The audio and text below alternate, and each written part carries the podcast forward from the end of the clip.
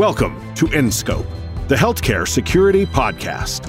Each episode, we bring you interviews, technical tips, and a unique point of view on the challenges facing the ever changing healthcare ecosystem. Here's your host, Mike Murray.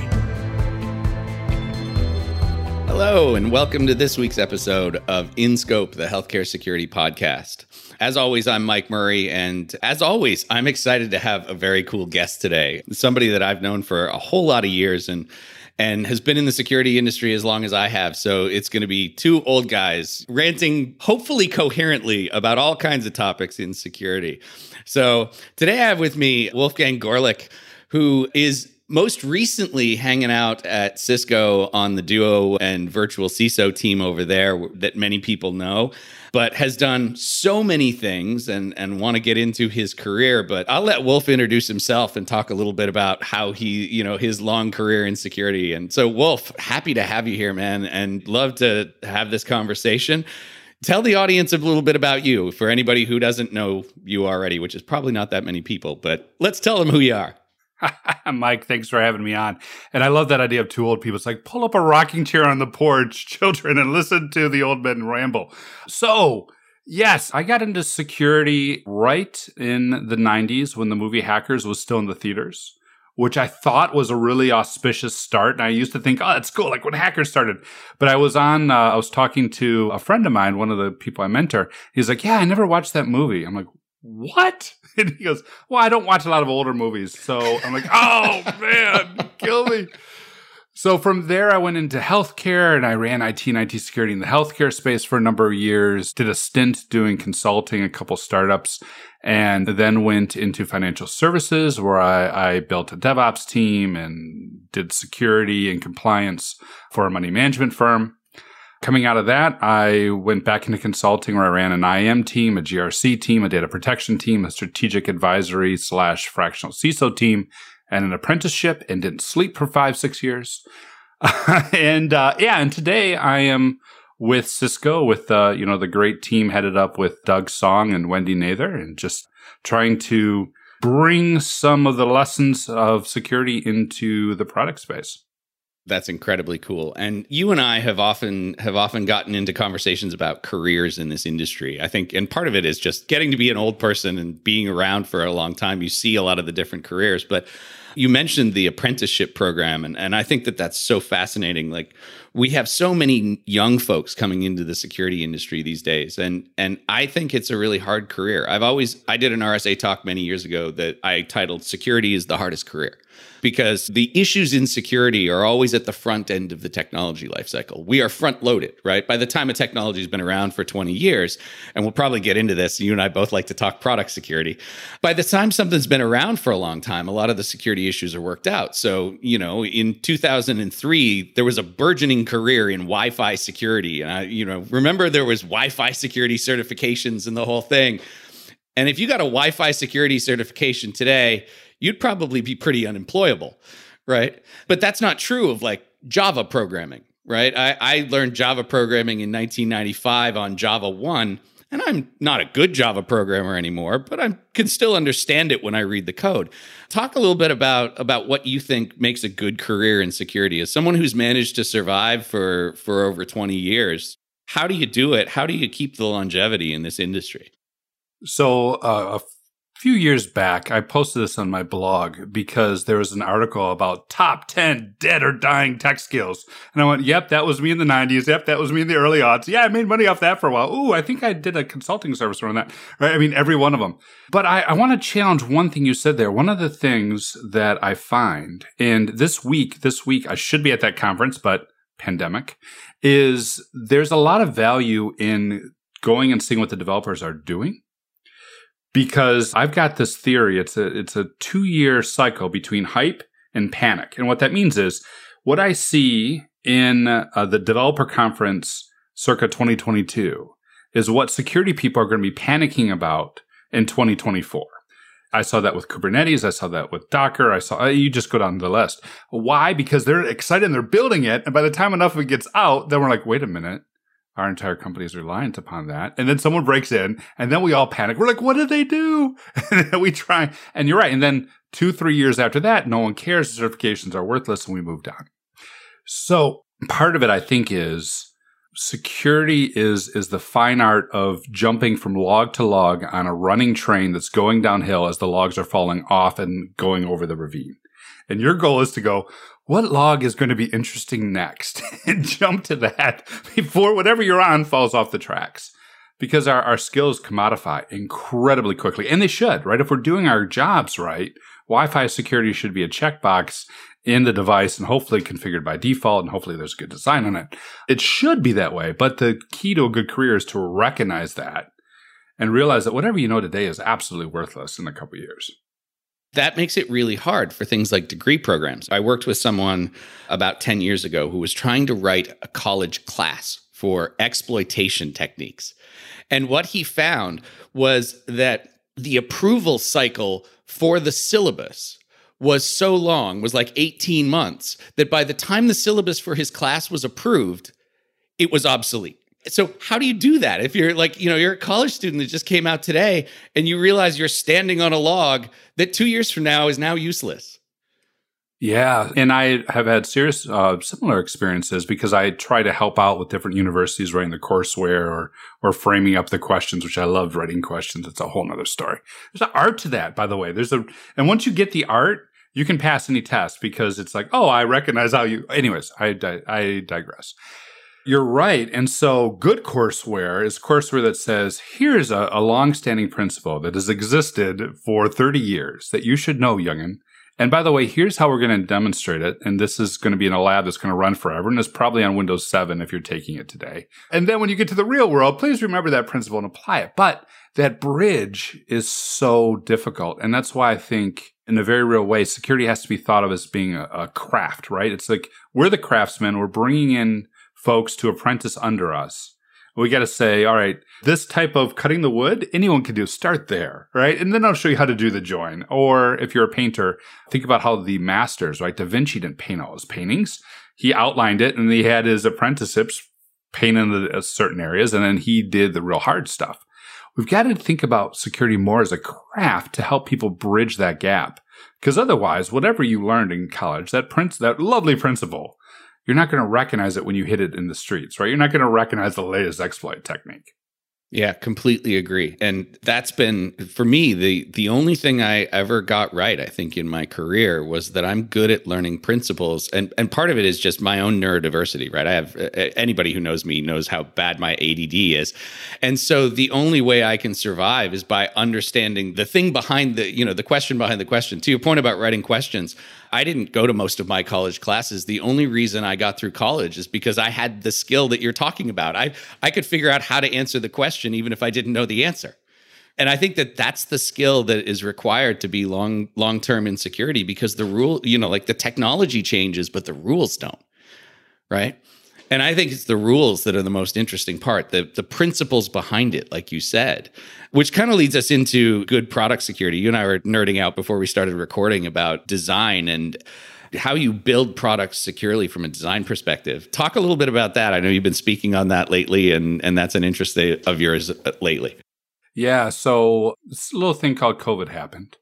and and wait, I was wait. I don't think anybody knows about that. No, no one probably knows about it. So I was uh, I was traveling quite frequently. I was actually in Europe, going from country to country. As the country shut down, we would go to a different country. We'd hop on a train, and you know something in my, the back of my head should have been, ah, "This is bad. There's something bad happening." But I figured, ah, it's fine. Oh, at least shut down. We'll go to Munich. It's no big deal. And so we left on the last plane, last plane from Paris to the U.S on March 13th before everything shuts down. We get on the very last plane, probably the very last ticket on the very last plane, and we land. And there's that two week, we're just going to do nothing and we'll flatten the curve. And I did that. And then the curve didn't flatten. And uh, a good friend of mine who knows me is like, you got to do something. You've got to have a project. You have something you're digging into. Or you, my friend, are going to go insane. and I'm like, oh, okay. And so what started out as back to your point about neurodiversity and diverse interests, what started out as an interest in like 20th century design. Let me look at old cars and old coffee pots and old toasters and, and see what, you know, ways those were designed has really led into a multi-year effort by me to look at some of the design principles. What makes What makes a good watch? What makes a good computer? What makes a, a good coffee pot, a good mug? And what are some of those things and how do they apply to security? And one of the interesting things is it always starts with a user, right? It always starts with an emphasis on how people work. As you and I were talking many times and, and before we started recording, we didn't get into this because we liked people. We got into this because we liked machines and they would do what we said. so thinking in design terms is, is, does not come easy for a lot of us. Yeah. So tell us about that. I mean, truthfully, I I haven't ever dug into design at that level. What did you learn, man? Well, one of my my favorite ideas in design is this idea of affordances. And so what an affordance is, is it's effectively like anything that gets you to do something, right? So like one of the textbook examples was in Stockholm, Sweden. They wanted people to like walk down the stairs. And I'm sure you guys have seen this video or GIF. What they did was they're like, oh, well, we'll, we'll make the stairs into a piano. We'll make it interactive. We'll make it fun. And now suddenly everyone's using the stairs. And you're like, all right, well, that's great. You know, dancing, dancing is good. Dancing is fun. And it, that, I guess that makes sense from a TikTok perspective, right? Yeah, that, that can go viral. But what does that have to do with security? And yet we saw something very similar with Epic Games, where Epic Games wanted people to do MFA. And so what is the security answer to doing MFA? Well, we're going to turn it on. If they complain, they can go work somewhere else. I mean, yeah, we, we can, we'll force them. Right. We'll force it. No problem. What Epic Games did was they had this like boogie down emote that you could get for your character that made your character jump up and down and dance. And you got that if you turned on 2FA. And everything they'd done to get 2FA, like barely moved the needle. The minute they gave people boogie it down emote, like their MFA adoption went three, fourfold up. It was just kidding. incredible. Yeah. Yeah. You know, the number of times that I talk to health systems and they're they're talking about oh man, we're trying to implement MFA and our doctors hate it and our nurses hate it and, and nobody wants to use it. I mean, you, you started out in healthcare, you probably understand this particular population in that way, right? I've never once heard anyone do something like that. And we had this this phase like about five years ago where people talked about gamification for a hot minute. But you don't ever hear about people doing that sort of thing. You know, how how have you brought that into into actual practice? Well, so that that's just one example of affordance, and you can get there's multiples. There's like functional. Does it work the way I think it should? There's emotional. That's what I'm talking about here. Is it fun? Do I want to do it? Gamification. Cognitive. Does it work like I want it to? Physical. Does it move like I think it should? Do I have muscle memory to to move it? Sensory. There's a whole bunch of different affordances.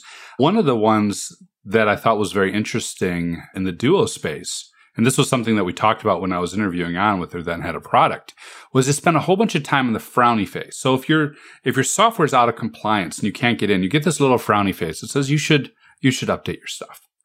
And they're like, well, if it's too frowny, people think they're getting judged, right? Now they're mad at their phone.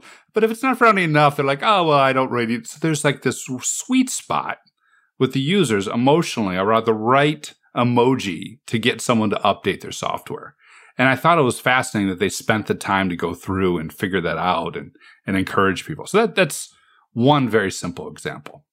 That's a really cool example. And and and actually now that you said that, I mean, it's one of the reasons that and and I'm a big fan of Duo and have been for a long time, long before, you know, the Cisco acquisition and the like because I always thought it was just a really nice product to use. And I never really thought about that level of detail about it. And I think that's something we don't do in our industry. We don't talk enough about the human factor of what we're trying to do. Like we, like you said, turn it on, and if they don't like it, they can go somewhere else.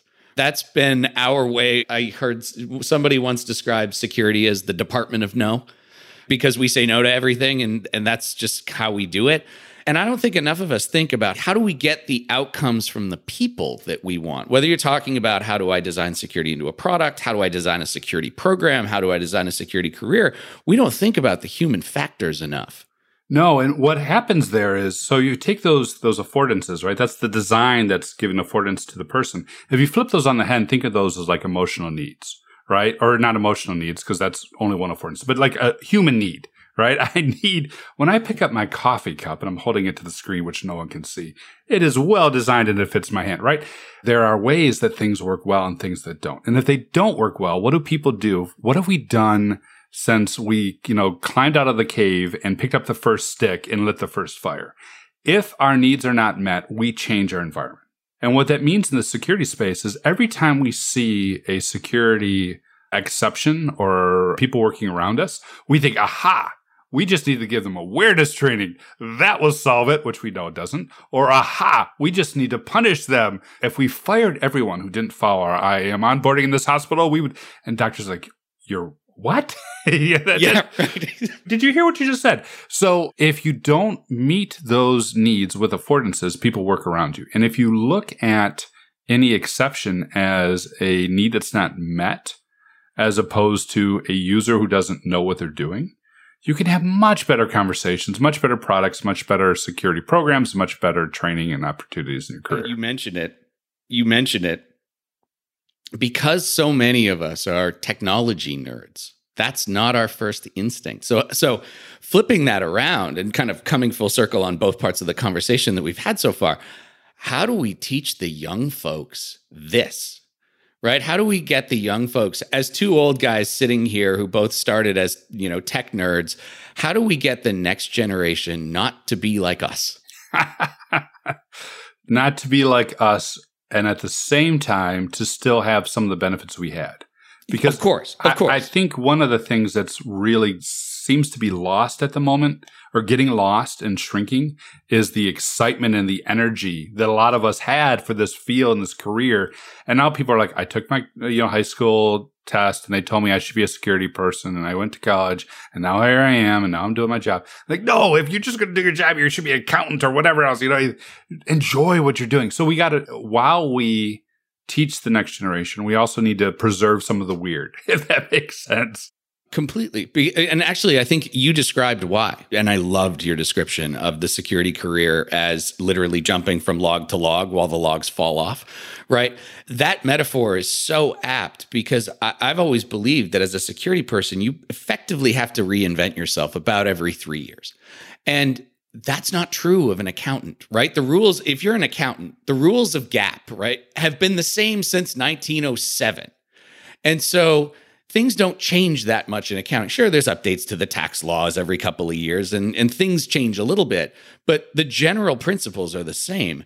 In our industry, you have to reinvent yourself. And I find that that's what, if you're in this without that excitement, you last past your first or second reinvention, and then you're like, I don't really want to have to relearn some new technology. I'm going to go be an SE or a product manager or some other security adjacent function because you don't have to keep reinventing. And I think that passion thing's a really hard one because without it, how do you keep yourself jumping from log to log when you're in your late 30s, 40s, 50s, and you have a family and a life, and you don't want to have to go read a book about Kubernetes because you've never heard of it. Yes, exactly. Or it is the holiday like you know we recently had and you're like i need to step away from my family and go up to my study and do a ctf which is what i was doing and knock off the rust and remember my metasploit commands and everything because i never use that as a ciso those sort of things. So we need to make sure that we're preserving the excitement and i think part of it is too is using the real world as examples. So much of what is taught in the university is is dated for the reasons we already discussed is a abstract scenario for obvious reasons and doesn't take into account all the gray and the nuance that you get in the real world. So I loved when I was running the apprenticeship. So I did the apprenticeship for about four or five years. We interviewed 3,500 people, believe it or not. It was a huge amount of interviewing. And we hired and put through 67 folks. And it was a two year program. And the pitch was, you know, we'll give you three to five years of experience in two by coupling it with heavy training, heavy mentoring, lots of uh, varied uh, varied scenarios. And the reason that worked well was because you know you can end a conversation. And one of my mentors, when I was like just getting into this, maybe 15 years ago now, 20 years ago now, he would pull me in. This like cedared, gray haired guy. He was in charge of all IT in this company, and he's like, "I want you in this in this meeting." I'm like, oh, "What am I going to?" Do? Nothing. Just come and listen. And he'd hang up the phone. He'd turn to me and go, "So what'd you hear?" Why did they say that? That is what they said, but what were they thinking behind it? Right? Those types of questions like, what did you see? What did you hear? What did you think? And then providing the context such as affordances like we talked about earlier, or such as, you know, the nuances of human psychology, the way corporate politics play out when you're in a very large organization or, or a very small organization. So all those sort of things, it, I, I really think it has to be the senior craftsman pulling in the new guy and saying, all right, that's a nice join. Now, what do you see there? And helping you see those things that you don't see otherwise. And flipping it around. I see so many of our contemporaries not doing exactly what you're saying. I feel, and you and I, I think, lead in similar ways, right? I feel like there's a this is going to be a terrible way to say this, but there's there's like a duty we have to those young folks to actually have the conversations you're talking about, to pull them aside and say and say all of the things that you're talking about because otherwise how do you learn? I I was very lucky to have the same kind of mentorship that that you had from a couple of really brilliant people. And otherwise, I think I'd still be clueless about most of those things. Absolutely. But I will add a caveat. So if you're a senior person, you're like, hey, I just heard what Mike said and I'm about to go in the office or I'm about to get the WebEx. When I see that junior person, I'm going to pull him aside and say, look, you didn't, you didn't do that right. One of the things that I learned doing this apprenticeship was mentoring is a skill and not everyone is cut out for it. And so much like we spend a lot of time building other skills, I spend time like reading books on how to be a mentor. I just screwed up as a mentor. I'll give you, I can give you that story if you want. Cause I, I Oh, this is great. Yeah. I love those ones. I mentor more senior people now. Well, here, here's a really good example. So I'm, I'm mentoring a, a, a gentleman and, uh, he's running a team. It's a, it's a, you know, reasonably complex team. And I was giving him some frameworks for how to, to lead this team. It's like, oh, that's great. Where does this come from? I said, well, a couple different places, but one of the places is a book that I read many years ago. I loved it. It's really had a good impact on me. And so he reads it. And the next time we get together, he's like, yeah, I, I, saw that book. like, what what'd you think? He's like, oh, you know, no, you can you can tell me what you think. Because all the stories are about these superhero CEOs rushing in and saving the day and changing things. And it's like none of that makes any sense to where I'm at. I'm not I'm not the CEO of the company. I'm not in a startup. I'm like, oh, well, all right. So I can see that point. What what books were resonated with you. He's like, oh, this one, that one, the other, because these are more of my field. And these are more what I do. And so I immediately bought them on Audible and I'm listening to them on the treadmill or, or wherever. So now when I have those conversations, I'm like, oh yeah, you remember this story uh, re- pertains to this idea. And, and it's an, it's a thing as a mentor you learn over and over again, which is what got you here won't get them there. And what resonates with you and the language and, and the ideas that resonates with you aren't the ones that necessarily resonate with them. So mentoring is a skill and it's something that you have to constantly be working on. And so we do have an obligation to reach out to folks, but we also have an obligation to do it well so that we don't run people out of the industry.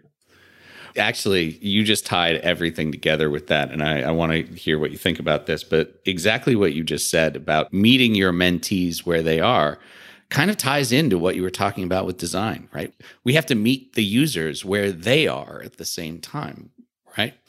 Yeah, no, that's a really good point. If you think about like these stories we share as affordances that allow people to grasp knowledge and get things done, then making sure that we're using the right affordances and put differently, making sure that we're meeting the needs of our audience. And that could be end users. That could be the people we're, we're coaching. Yeah, spot on. We've got to make sure that we're constantly adjusting and using tight feedback loops to make sure, hey, did that work? No, it didn't. Okay. Let's, let's try something else. Let's do better.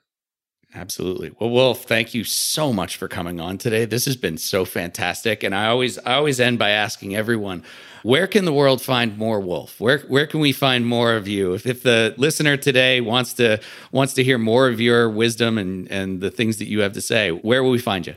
So, as already mentioned, I'm the advisory CISO with Cisco Secure. So you can follow my blog at uh, Cisco Secure. My personal stuff is at jdubgorlick.com.